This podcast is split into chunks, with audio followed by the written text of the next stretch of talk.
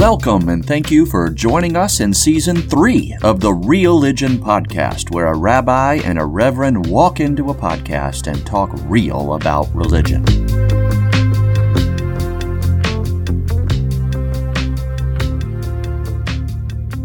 Hey, Joel. Howdy, Eric. Good afternoon. It's sunny here today. How's it? How's it for you up, Good up for you. We're we're not quite to that yet. I mean, the sun is out, but we're still in the 40s, 50s. Dang it! I Yeah, miss the hot. I want to sweat again. I forget what that's Oh. like.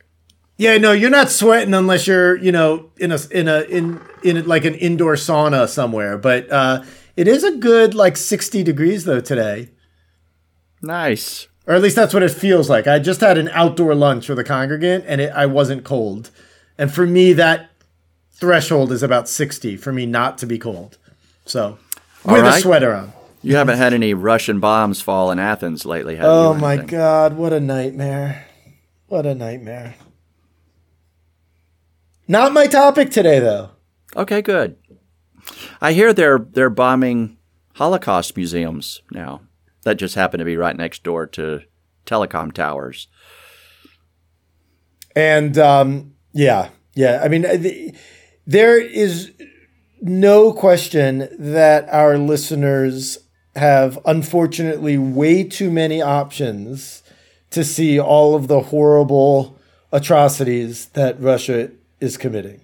Um, but what are we talking about today?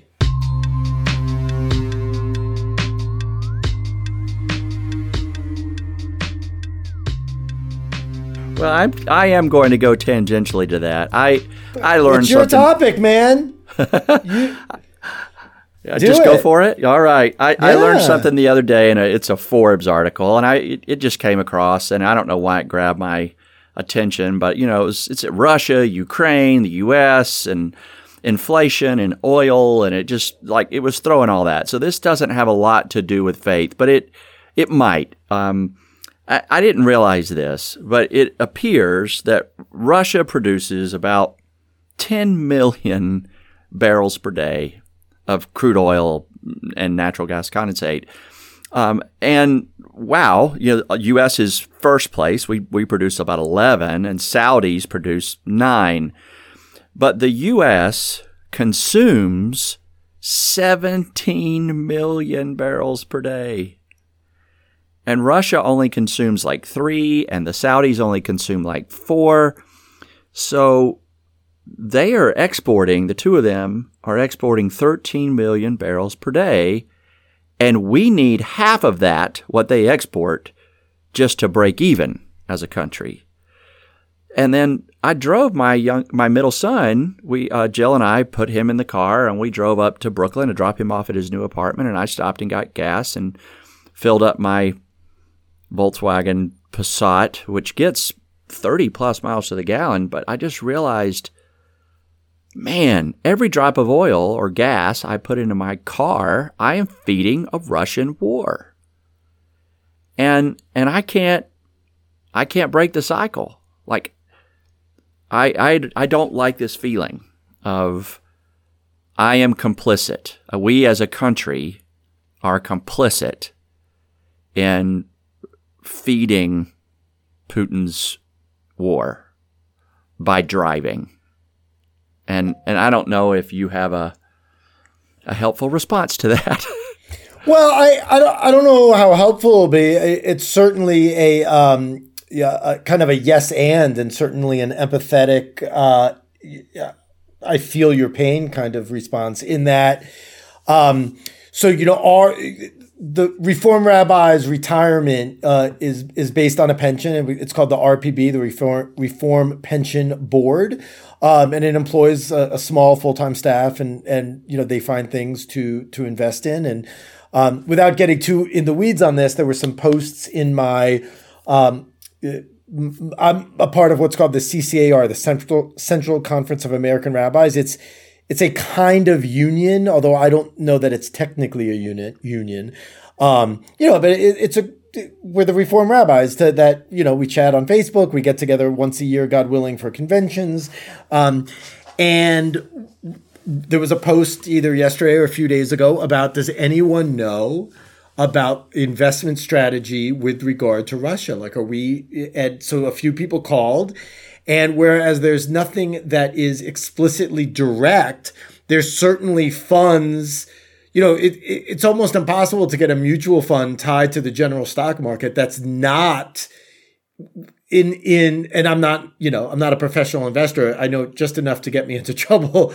But, you know, there's going to be Russia in there somewhere, right? And you know, I'll, I'll tell you this isn't quite the same, Joel, but um, I I find it helpful, and you can tell me what you think. Um, you know, as you and I know, and our listeners might know, you know, I'm a little bit of a video game person, uh, and a game came out earlier this year called Diablo 2, published by a company, Activision Blizzard, that's very much in the news and has been for the past two years um, with regard to kind of just icky, awful behavior toward women, toward minorities. Um, you know, all sorts of awful stuff. And so much so that even review outlets, when, when reviewing Activision Blizzard games in the past year, have put kind of a disclaimer above their review.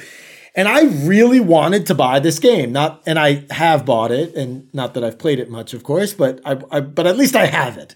Um, and I went through this kind of thing as, you know, how can I buy this game? You know, I want to support the, de- the developers that worked on it in, in good faith, but I don't want to support kind of the, the corporate, um, culture that the game was made in. And so someone gave me a good idea. They said, buy the game and then spend more than the game on a cause that you know you're you're fighting for with regard to it. So um, I, I, gave uh, to a LGBTQ plus organization, and I think in this case.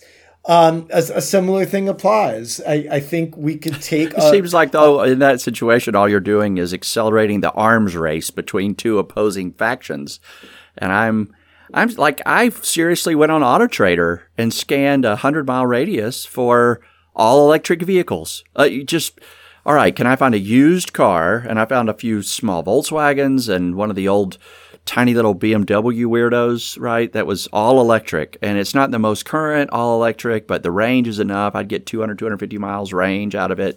So if I had to commute somewhere, I could do it.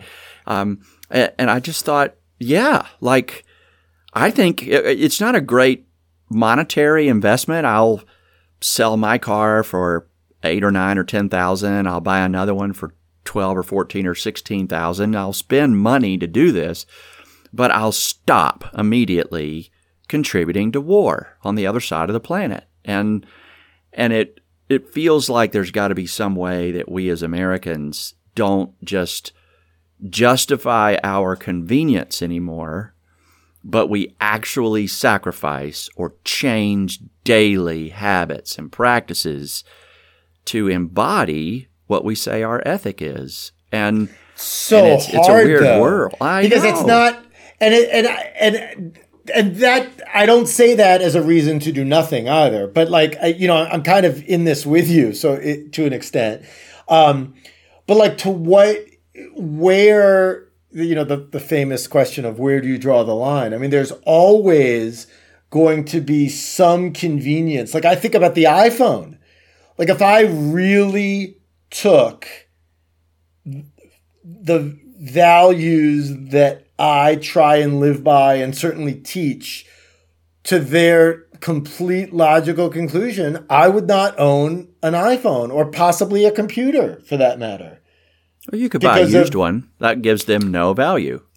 True, right? But it you, gives you know, it puts the, no money in their pocket. You just buy one. But there's so that, many examples of sure. things like this, and you know we all have our. You know, in Georgia, uh, and you and I have talked about this. Uh, you know, there's people that, for example, won't eat at Chick Fil A because Chick Fil A has been in the past big donors to you know some awful things regarding again LGBTQ plus uh, communities and individuals, and everyone's welcome to make their own individual individual choices.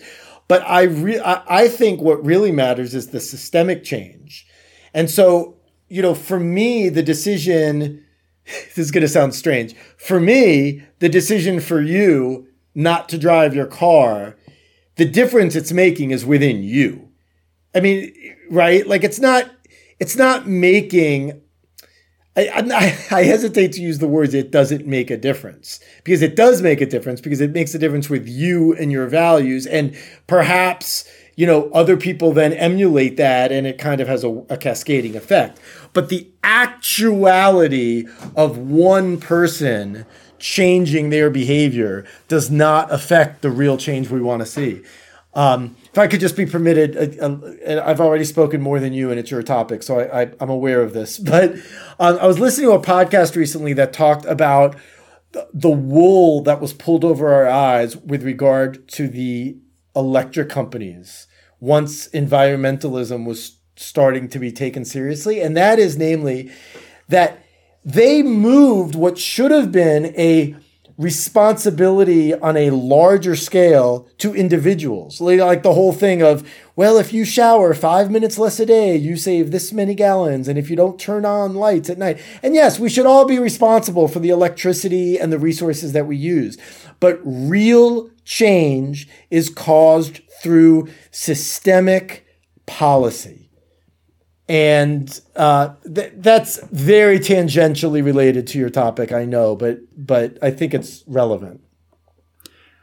Gosh, there's so many points in there that I want to want to come. Yeah, I'm going to stop talking. Please go. No, it's just it's good stuff. So one, um, I, I'm I am not even going to put a toe into the thing that you said that sounds true but better not be true that one person making a change doesn't make a difference, right? So every person, I wouldn't say that's what I said though. It I think you could uh, you could take a cynical view and that would be the cynical view. Yeah, but. like so the responsibility whether or not one person making a vote makes a difference in electing a president, whether or not one person buying an electric car instead of a gas guzzler makes a difference. Those are the same same kind of situations. So the only we, I would say they're not the same in that a vote is a systemic kind of thing. It's nothing. A vote is nothing. Nothing more than me buying a, a tank of gas. Whether I vote, whether I don't vote, what my one little vote doesn't matter, right? But what matters is the wave of people who do it together and don't lie about it that makes the difference. But even then, it doesn't appear to friggin' change the system, which is going to piss me off. So I, I have to believe that our ability to make change always starts with starting in our own household. And the system change I want upstream, I cannot expect if I am not already making it in my own personal life, nor can I preach it upstream if I'm not already making it in my own personal life. And there are a lot of those that I can't. The other one I, I need to spend some time. Totally, I, I feel like just lest my conscience be. I totally agree. Of course, yes. yeah, yeah, yeah. And I know you do. Like you're just the slippery slope argument. Where do you draw the line? Something. Um, I hear that one a lot. Normally, if I happen to see a replay of a Tucker Carlson show, um, because the issue, the the issue with that is you you draw the line where you can't go any farther. Right? So can I do that? Yes. So I should. And I will. Can I do that too? Yes. So I should and I will. Is it's going to hurt? Yes. Is there going to be some sacrifice? Yes. But I'm going to do that too. What about that? Yes. I'm going to go for that too. So if it's how you buy your clothes used, or if it's how you buy your technology used, or whatever, um, you're doing all that in order to, if you don't shop on Amazon anymore, if you don't, whatever, there's a lot of little, little decisions we make for the right big reason, for the right systemic reason. And where do you draw the line? You draw the line when you can't anymore.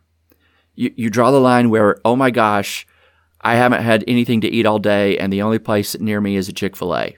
so, guess what? I'm getting a kid's meal with those yummy nuggets, and that's going to be perfect. I'm not going to spend eight bucks there. I'm only going to spend five thirty or whatever. But and and that's the slippery slope line is a that's a cynical space too to me. It's Um, I hear that. yeah. Yep. And, and how do we like? And I, it's not that I can't sleep tonight. I, I bought this car because I can get somewhere between thirty and fifty miles per gallon with it, and it's I bought it used and it has hail damage, you know. So I got a deal on it, and uh, but it's I bought it for the gas mileage, um, and my I'm just realizing still if I pump forty three dollars into my car, half of that went to Russia. Right, half of it went to U.S. and U.S. companies or whatever, but the other half that's Russian crude or Saudi crude. And I'm either supporting the war in, in Kiev or I'm supporting chopping Khashoggi up in an embassy and dragging him out of there in pieces.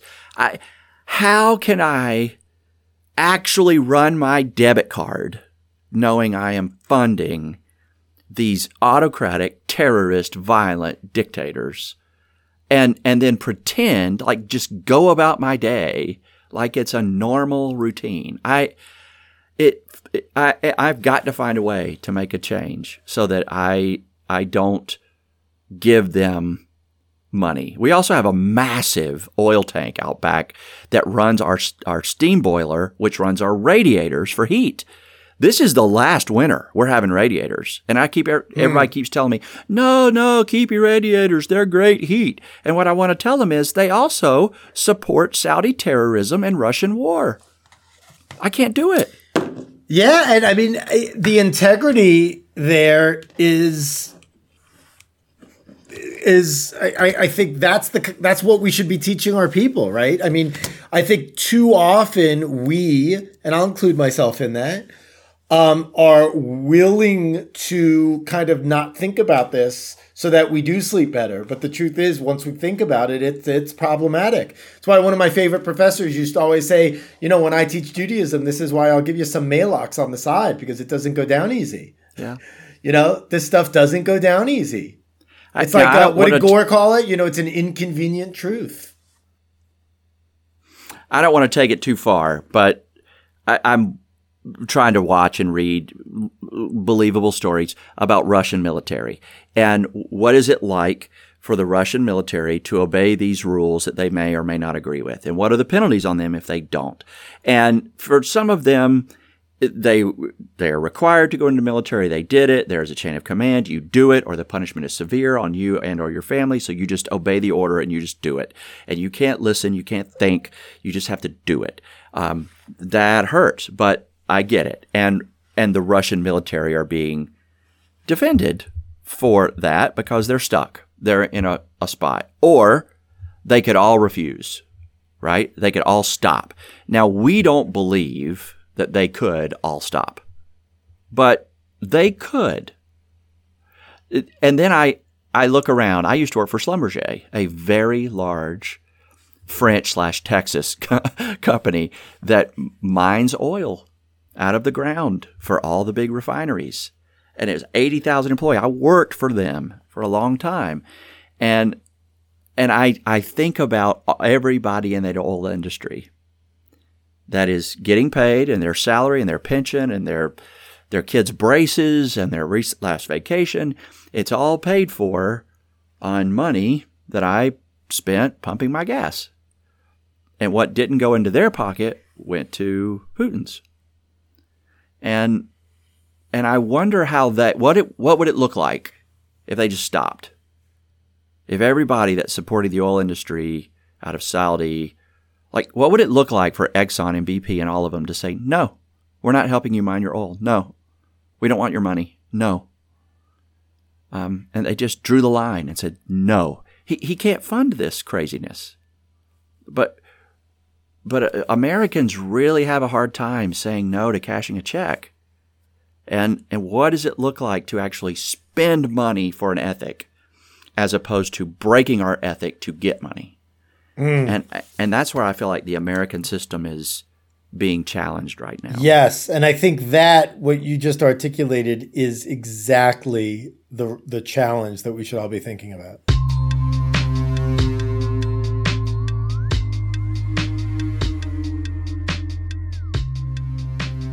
Okay, switch of topic.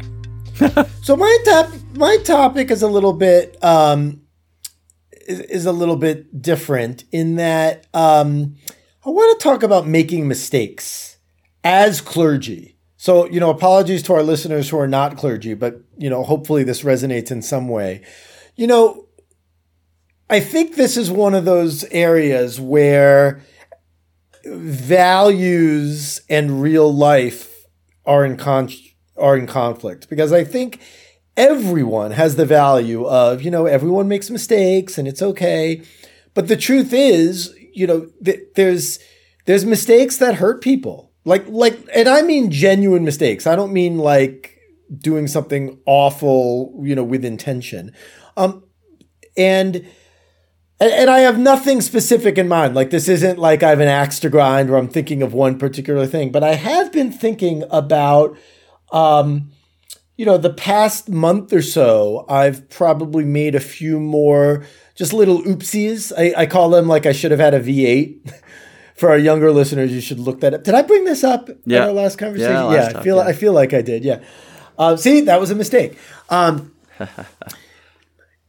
and you know, thankfully, I don't think anything has had, you know, God forbid, lasting damage or anything. But I, I, as clergy, and you know, I think the same is true for teachers, or of course, you know, the medical profession is, you know, you, you do so much in a day, and yet the something that occupies a fraction of time could have consequences that are far that far outweigh kind of that quote unquote short interaction.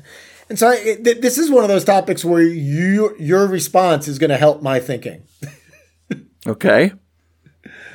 So um, yeah, just kind of the what what what is a reasonable not that it's an easily quantified thing, but you know when when someone makes a mistake that really affects you personally, you know, not just a oh, I said I'd call it 12, but instead I called it 12:15, which by the way is annoying and frustrating, and certainly can be.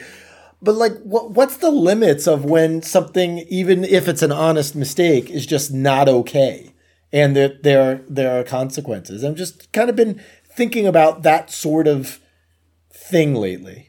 And you're asking this from a clergy perspective. When a clergy person makes a mistake into their congregation, community, or, or, a person. or a leader or someone who has kind of a, a I, hate, I I don't love the word authority, but certainly power to some degree.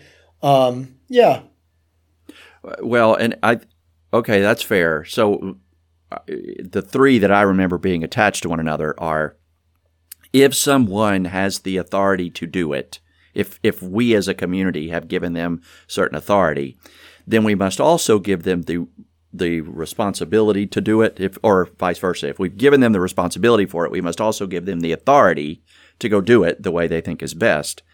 And with that comes accountability. So if they make depending on the size of the responsibility, the greater the accountability.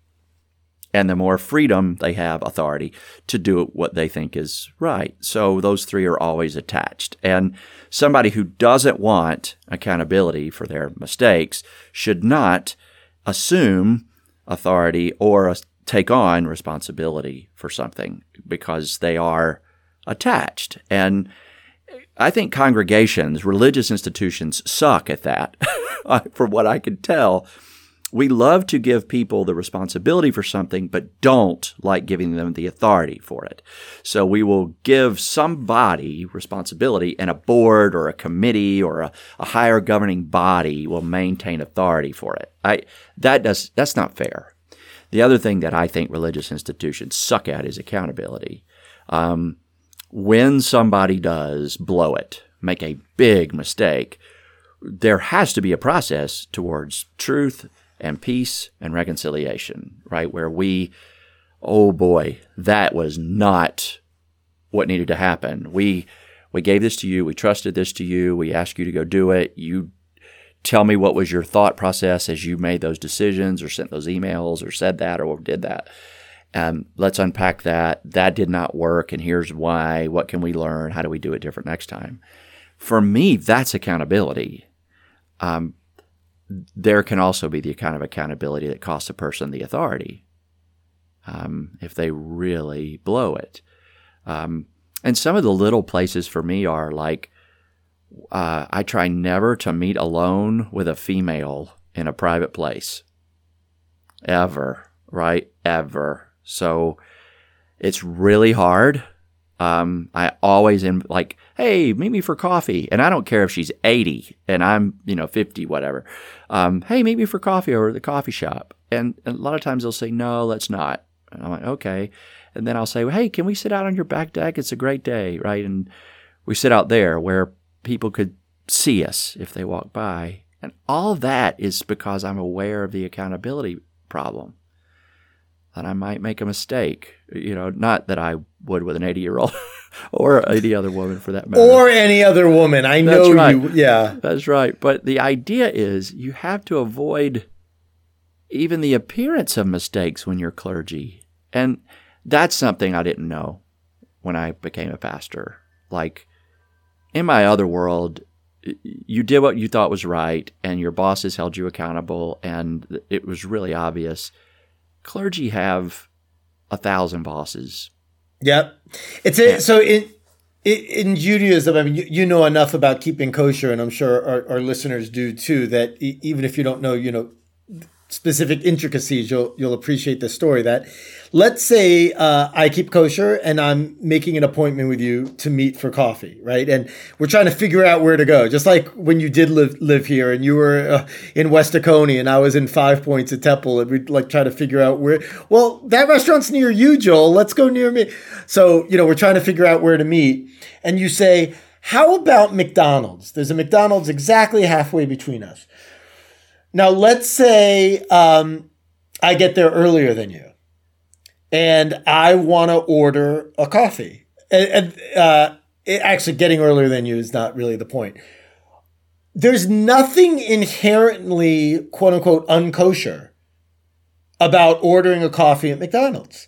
Now, I can't eat at McDonald's because that is certainly unkosher. I mean, they not only do they serve unkosher uh, beef. I mean, their hamburgers are not you know, uh, hechshered, which is the word for kosher.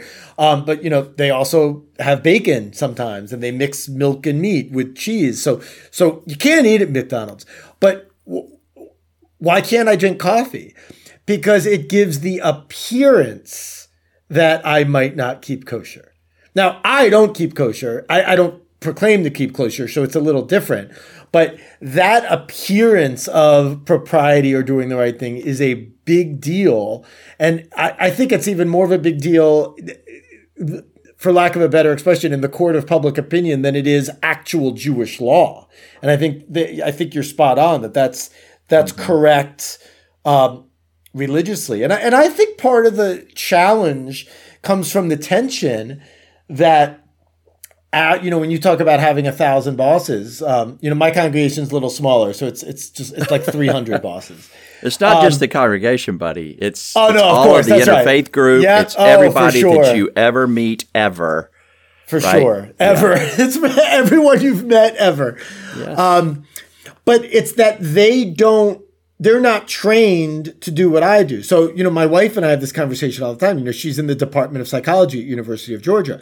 Uh, she's a clinical psychologist. Now, it's very, you know, the, the head of the department is not a clinical psychologist, but is a PhD in psychology and teaches at the university. There's enough overlap that, you know, that person has a sense of what Emily does and what should what she should do or perhaps shouldn't be doing. But you know, she's perfect. Of course, she there's nothing she shouldn't be doing. But um, whereas as a rabbi and as a clergy, everyone has opinions of of you know, if you ask anyone in your church or my synagogue, you know, what does the rabbi do well? What does the reverend do well or not well? They're all going to have answers to both questions. Um, and they're valid answers. I'm not trying to suggest by any means that their opinions don't matter. God forbid, no. But what I am saying is that there is a tension in the fact that they did not go through the training or education that we did, and yet they are our supervisors. That is a strange disconnect. And I can't really think of many other jobs where that's the case. Um, and where you know our bosses are also volunteers and lay led. So th- where when you talk about accountability, it is very hard to hold volunteers accountable in the same way you do someone who's a paid professional. I mean, that's just mm-hmm. that's just reality. Yeah, and Jesus, I think, had some stuff to say about this, of course. so uh, he had some some buddies around him who said, "Hey, hey, hey, when, when do we get some of the authority? We we want to sit at your right and left hand. When do we get to have some of the power and authority that you have?" And he said, "You don't get it. Like when you sit in this chair, it's not about power. It's about service. And and if you want power, you're looking for the wrong thing. And mm. and I have come to not just read that as a those who come to synagogue or temple or church. I I've come to read that particularly for clergy that that those who really want to get get up close to God have to realize you are going to be in the the service industry, which means people are going to have constant silly feedback all the time, and occasionally it hurts. Like it really hurts um, to get. And I'll, I'll, say, I, I say this sometimes to congregants. Sometimes I also get compliments for things that I don't deserve, and I try and have the integrity and honesty uh, to say right. that. So, for example. Um, was it last Friday, two Fridays ago? We had our annual sisterhood service, which is a pretty big deal. I mean, it's kind of like a little bit of a production, especially in the Zoom era. Lots of multimedia, editing, all that stuff. And you know, I I'm the person behind the beam of playing the slides and putting them in order, but I didn't create the slides, I didn't create the readings, I didn't assign the readings. There were a lot of moving parts, of which I was certainly a part. Um, but a few people said, "Oh, Rabbi, that was such a lovely service. Thank you." And I said, "You know, please thank Sisterhood. Like they organized the service. I, I, um, and you know, eh, there's lots of things that I think we bo- we both both meaning uh, both of us and clergy get praised for and um, fussed at for." that aren't in our control, let alone yeah. the things that are in our yeah. control. But yeah, we're we're updating our church directory. Um, the we had a software program to manage all of our membership, and it it died because it was an old school Windows 98 program. oh my gosh! so, so it died in like 2014, 15, and we weren't using it anymore, but barely trying to keep it still running, and we had failed for the last five or six years to keep a current, accurate member database. Well, we bought a new one and it's all in the cloud and we're trying to update it and import and get everybody's stuff right. So we printed a first draft of it and set it on a table out in the lobby. And the negative comments about the first draft. Well, the, her name's spelled wrong, and the, that's not the right picture, and oh, that's not my email, and well, like that's why we set it out, y'all. It's a first draft, right? We have we have all these little scraps and post-it notes and yeah. old files of you that and you've probably changed a lot of your stuff. So what I'm trying to tell you is we had six email addresses for you. Which one or two do you want us to have? And do we have those spelled right?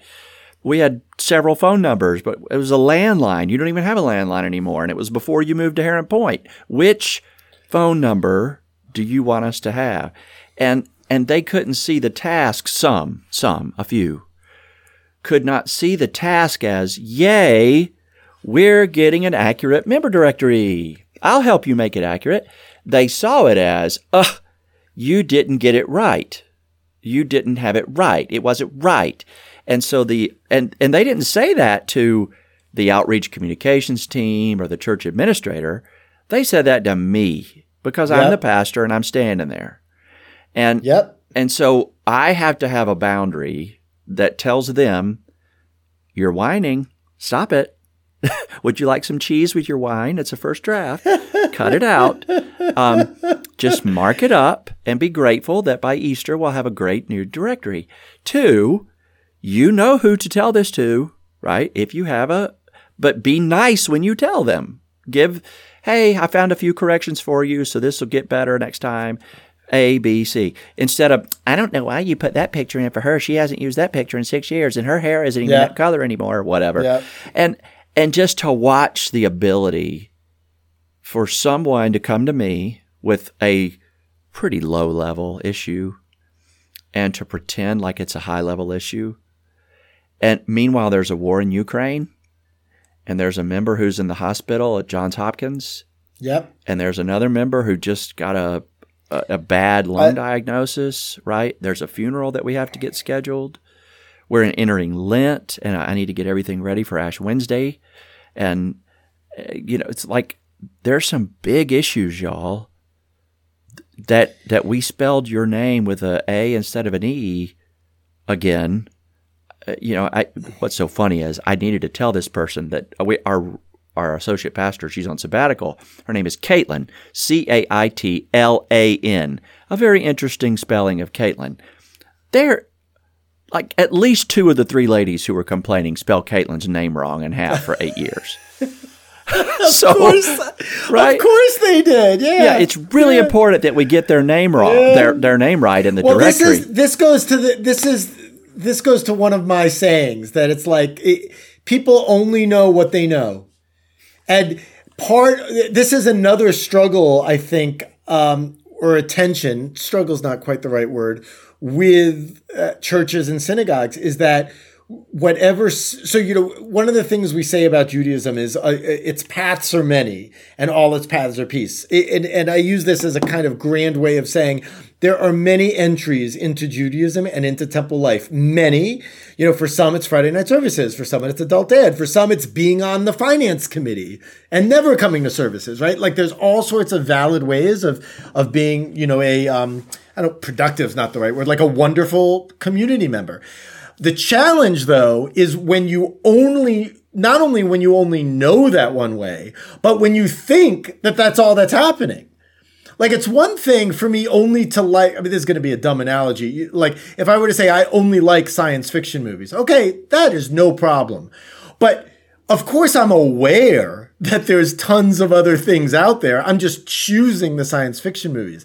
My challenge is when people are like, oh, nothing's going on at Temple because the one thing that they're interested in isn't happening or maybe is happening, but in a different way. But therefore, nothing's happening. And it's like, come on. yeah. You know? yeah.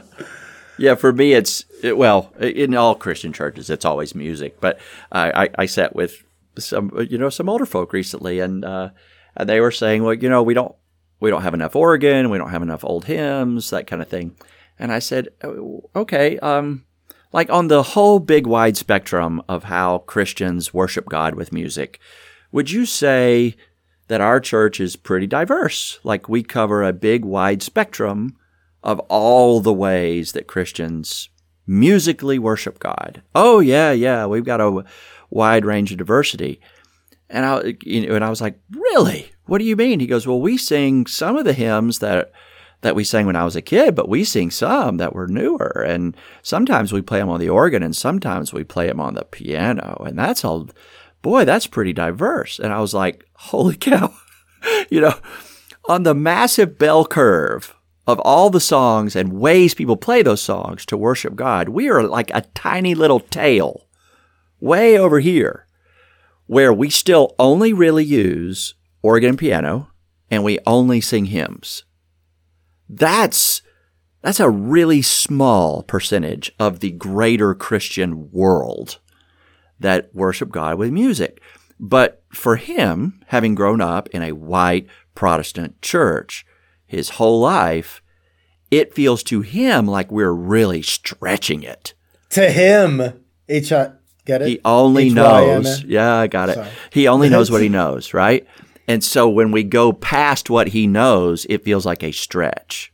But how to tell him, like, oh my gosh, there are people who worship God through music in thousands of other ways, and we are like 0.5 on the scale of zero. That's such a good, like, eye-opening exercise. I like that. I like that.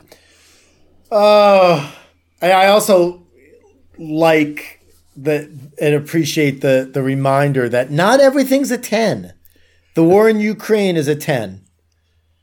You know, the spelling someone's name wrong or other little oopsies, Yeah. not a ten. that that doesn't excuse it. We all want to do the best we can do, of course, of course. Um, we also have to be kind to ourselves too. I I was just um, meeting with a wonderful congregant.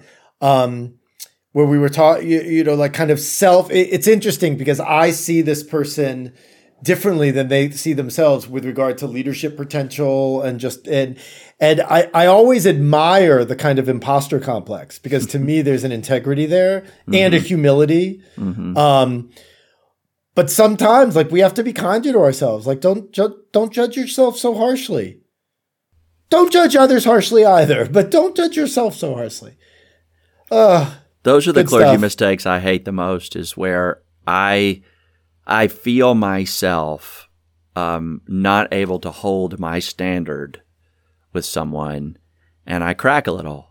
I I get a little impatient or a little defensive or whatever, as opposed to just being rock solid. Just you know what? Yeah, she's pounding on you. She's personally insulting your work ethic or your or your theology. You know what? She's not a pro at this. You are. Don't take it personal. It's okay. She doesn't it's know. It's so hard, though. It's oh, so man. hard. It's impossible. And then I and I would say, I would say, and I would say too, like if we didn't crack, we wouldn't be real. I mean, it's one thing to be professional and appropriate and all those things. I mean, like absolutely. Um, but when you're, especially when you're in a place, I mean, I, have been here now in Athens ten years, but even you know, I mean, you're relatively, you're on your what third, fourth year. Just my second. Yeah, just, well, just yeah. I mean, you know how here. time is, but you know, even after a few months, you start developing relationships. Yeah. People have the capacity to to hurt your feelings or lift you up in really meaningful ways, and you know, I mean, if if if we that is a risk be of being clergy, right? Because we have to be vulnerable to them in order to do that, our job well. That's exactly what I was going to say. It's like I can't do my job well without being vulnerable, and so to yeah, yeah, yeah, yeah. Um, and as soon as yeah. we are, it they're what we give them access. They they have the keys. They're right in, and they just say that one little thing, and boom, it's like a dagger between the ribs. Until Wednesdays when we talk to each other.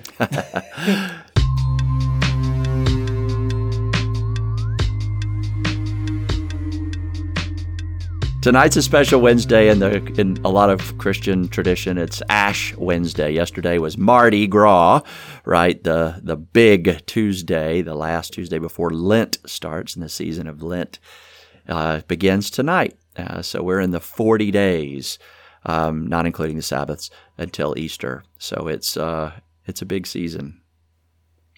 Well, I hope that that starts uh, meaningfully for you and your community, Joel and uh, yeah, we'll we'll think of topics for the for next week. Yeah, I'm sure there'll be something lenty for me. I don't know what for you. Maybe I'll think of something lenty and, and, and all right, sure. Throw you a skew. yeah, something pre Passovery.